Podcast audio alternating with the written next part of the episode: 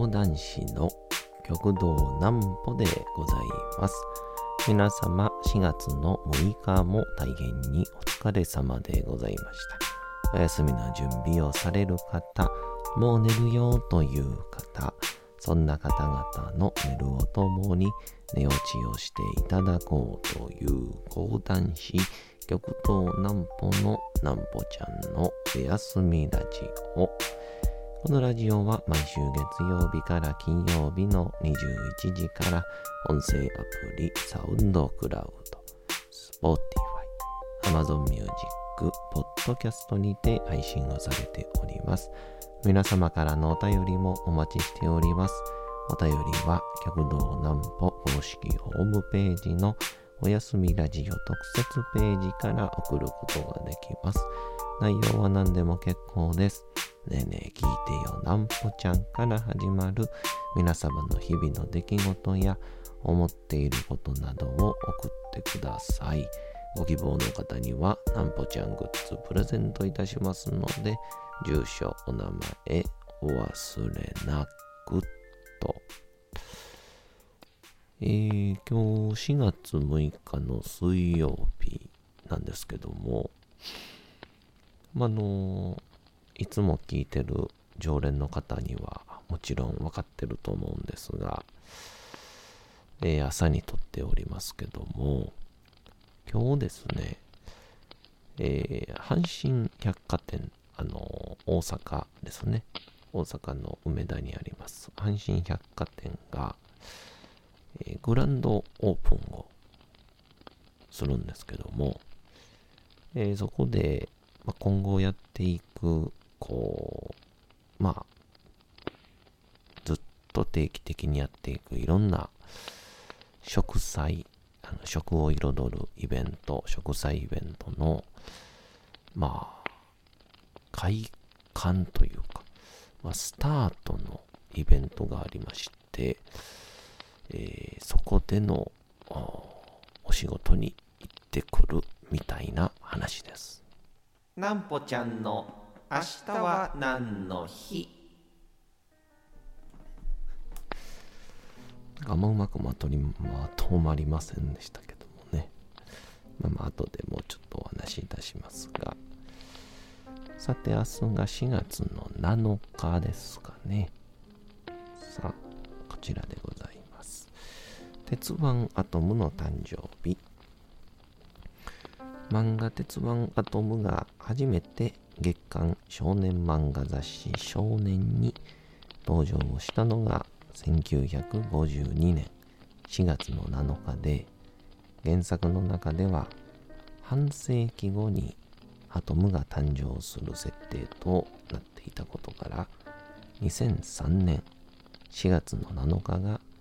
鉄腕アトムの誕生日として主に鉄腕アトムファンたちや有志によって各地でイベントが開催されておりました。これが由来となり後日正式に記念日が制定されております。鉄腕アトムはテレビアニメ化映画化小説化されるなど日本のみならず海外でも人気があり現在でもトリビュート作品として鉄腕アトム関連作品が数多く制作されておりますと。僕らにとっての鉄腕アトムがですねあの僕が小学生ぐらいですから20年前ぐらいですかね。にあのこう日曜日の朝ですかね。あの僕の同世代だったら分かってくれると思うんですけどデジモンとかやってたあの時間ですね。今で言ったらおそらくまたデジモンもやってるのかな？あと、ワンピースとか、ゲゲゲの鬼太郎とか、そういうのをやっている、えー、時間に、やってたんですけど、その、アトム、もうすっごい滑らかなアトムですね。映画。天馬博士とかも、めちゃくちゃかっこいいっていう。だから多分、本来漫画に出てこないめちゃくちゃかっこいいマンみたいなやついましたけどねでそれがまた今もう一段新しくなってたはずなんでぜひちょっとこれを機会に調べてみてください。ということで、えー、冒頭でうまく説明できなかったんですけど、阪神百貨店でのイベントの、えー、まあ、司会のお仕事を、えー、玉田玉秀斎先生が、まあ、非常に最近、えー、お忙しい方なので、ちょっと、あの、動けない日があるということで、まあ、あの、大変ね、あの、先生と同じ力には及びませんが、えー、代役を務めさせていただいてるのが、この年内結構ありまして、もうお正月のやつもそうですね、阪神百貨。で、それが今日もあるんですけど、まあ、今聞いてる方は、今日もあったんですけど、あのー、阪神百貨店が2013年だったかな？内装をきれいにしようっていうことで、まあ、すげえ何年もかけてあのリニューアルしたんですね。んでいよいよ去年の10月に、ほとんどの、え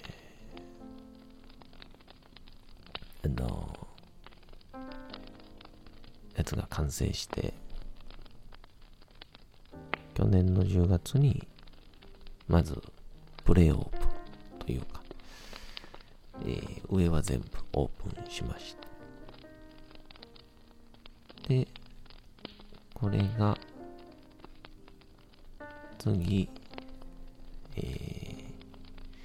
ー、今回、デパ地下の部分、地下1階、2階が、えー、完成してなかったんですけども、地下が全部営業スタートするのが、今日だったわけでございまして。っていうので、そのオープンまあ、第一声を務めさせていただくわけですね。えー、こんなありがたいことはないし、こんな重圧はないんですけど、まあ、本来はまずね、まあ、玉秀斎先生が初日に稼働できるのが一番いいんですけど、まあ、玉秀斎先生今忙しいですから。前もあのまあオフィシャルでもツイッターでもおっしゃっておりましたが大学院の忍者専攻みたいな、まあ、あの先生はあの真田重勇士とかねサルトビサスケ関係から今どんどん忍びの方のスペシャリストにもなってますから、えー、大学院に今ほとんどねリモートなので全然通えるらしいんですけどそれにも行かれているということ。でもう目まぐるしいらしいですね。本当お体には気をつけていただきたいですが。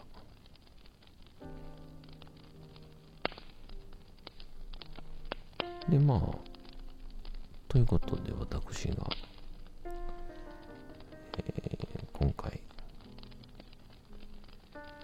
かしていただくことになったわけですが。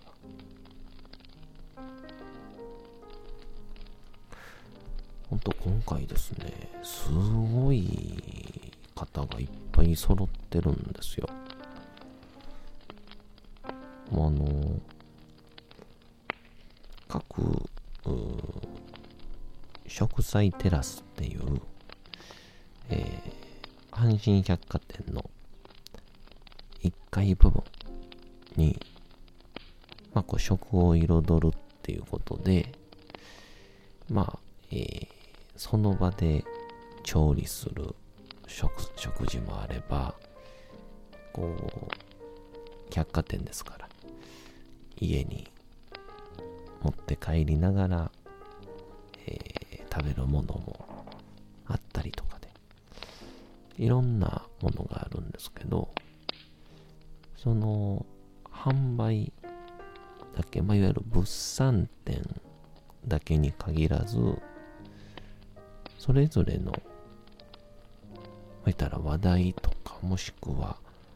えー、おそらくこれから人気になるであろう商品を今世の中に仕掛けているいわゆる仕掛け人たち。それに関する博士のようなスペシャリストたち、まあ、あのこのイベントでは神って呼んでるんですけど、えー、ゴッドたちがですね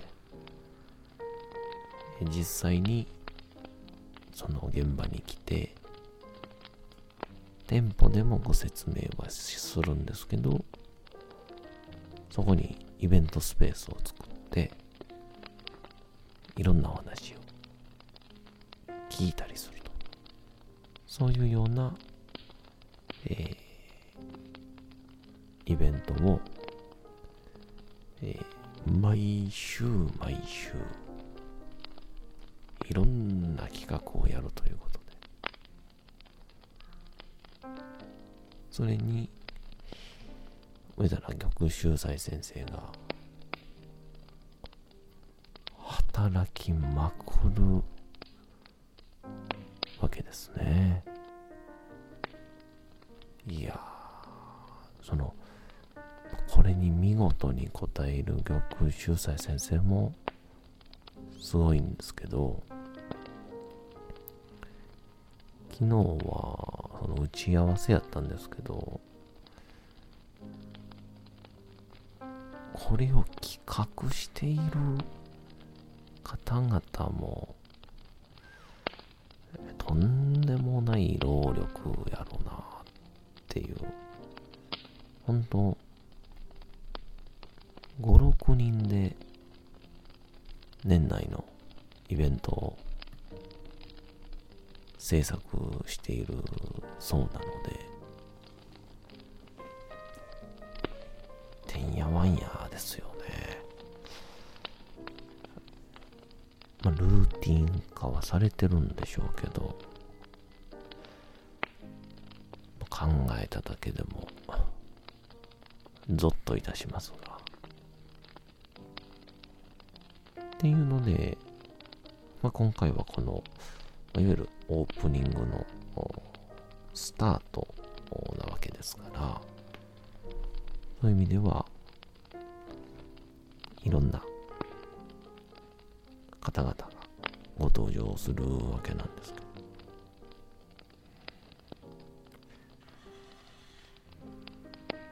手土産福岡の方はこのお土産文化で手土産でというのを紹介しているフードライターの方であったりとか。あとはこう湯上がりビールフェスですね。私私も銭湯の上に住んでますから。これよく分かったりしますけど。その仕掛け人であったり。で、この日本の中で、大阪っていうのが非常に純喫茶が多いらしくて、っていうので、あの、喫茶店文化研究家って人が来たりもして喫、茶店についていろいろお話をしてくれるそうなんですね。で、昨日僕お会いした方で、スパイスカレーのことに関して、今日スパイスカレーの発祥の地というか、まあ、盛り上がっているのが、えー、大阪らしいんですけど、それに関して、書籍でやったりとか、あとはイベントのものをやっている松村さんって方が、えー、いらっしゃるんですけど、昨日お会いして聞いてたら、あのこのスパイスカレーを普及させようとしている。っていうのはもちろんなんですけどあのイベントスペースの商品は持ってくる。ご自分でも作る。あとはそのイベントスペースの、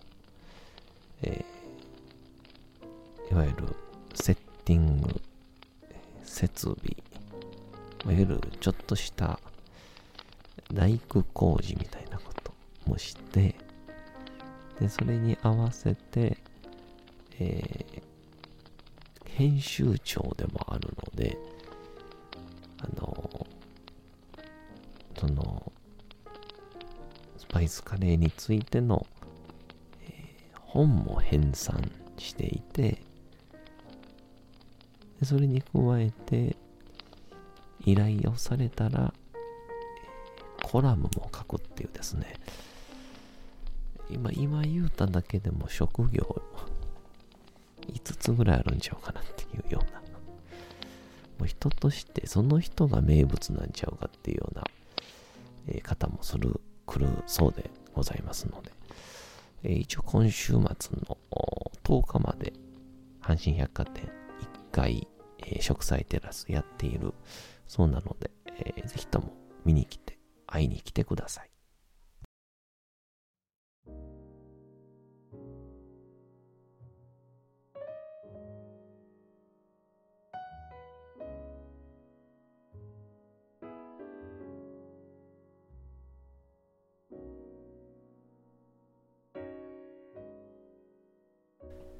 さて、時刻はうとうと朗読会の時間となりました。皆様、小さい頃眠れなかった時に、お父さん、お母さん、おじいちゃん、おばあちゃん、お世話になっている方に本を読んでもらった思い出はないでしょうか。なかなか眠れないという方のお力に寝落ちをしていただければと、毎日様々な物語、小説をお届けしております。さて本日もお読みしますのは小説の吉田松陰でございます。その、この時代ってこの地域ではこれがうまいとかってあったんでしょうけど、どれぐらいうまかったんでしょうね、この時の何かを食っての感想とか、言ってみたいですよね。まあ、どうぞ本日もお楽しみください。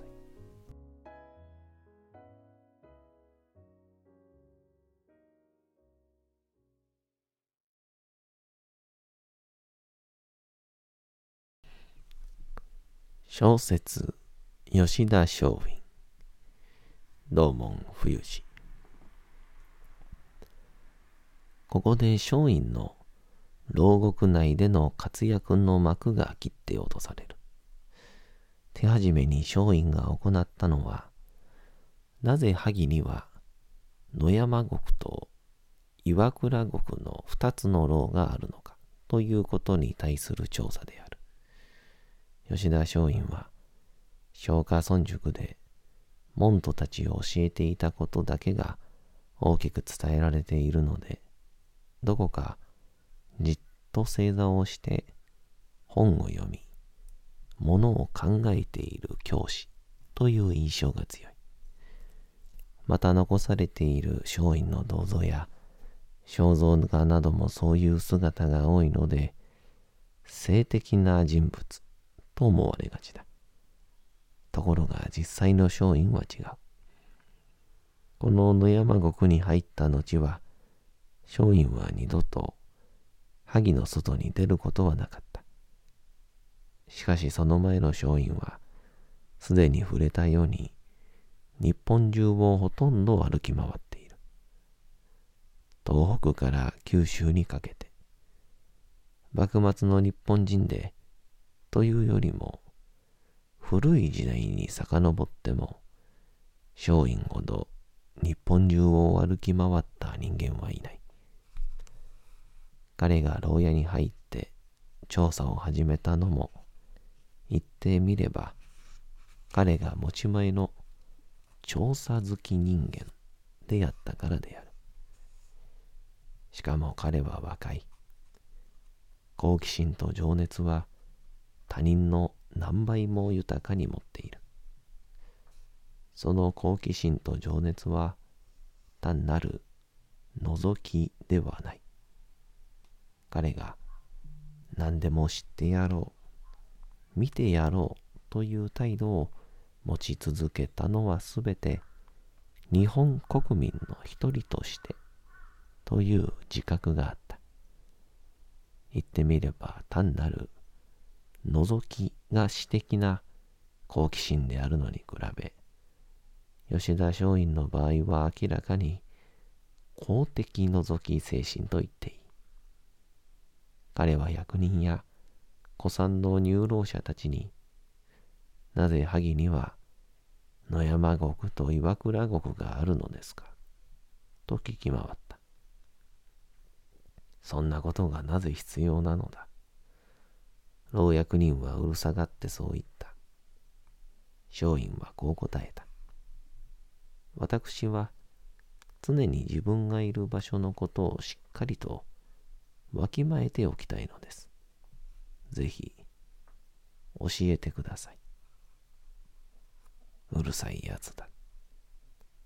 そう言いながらも役人は教えてくれた。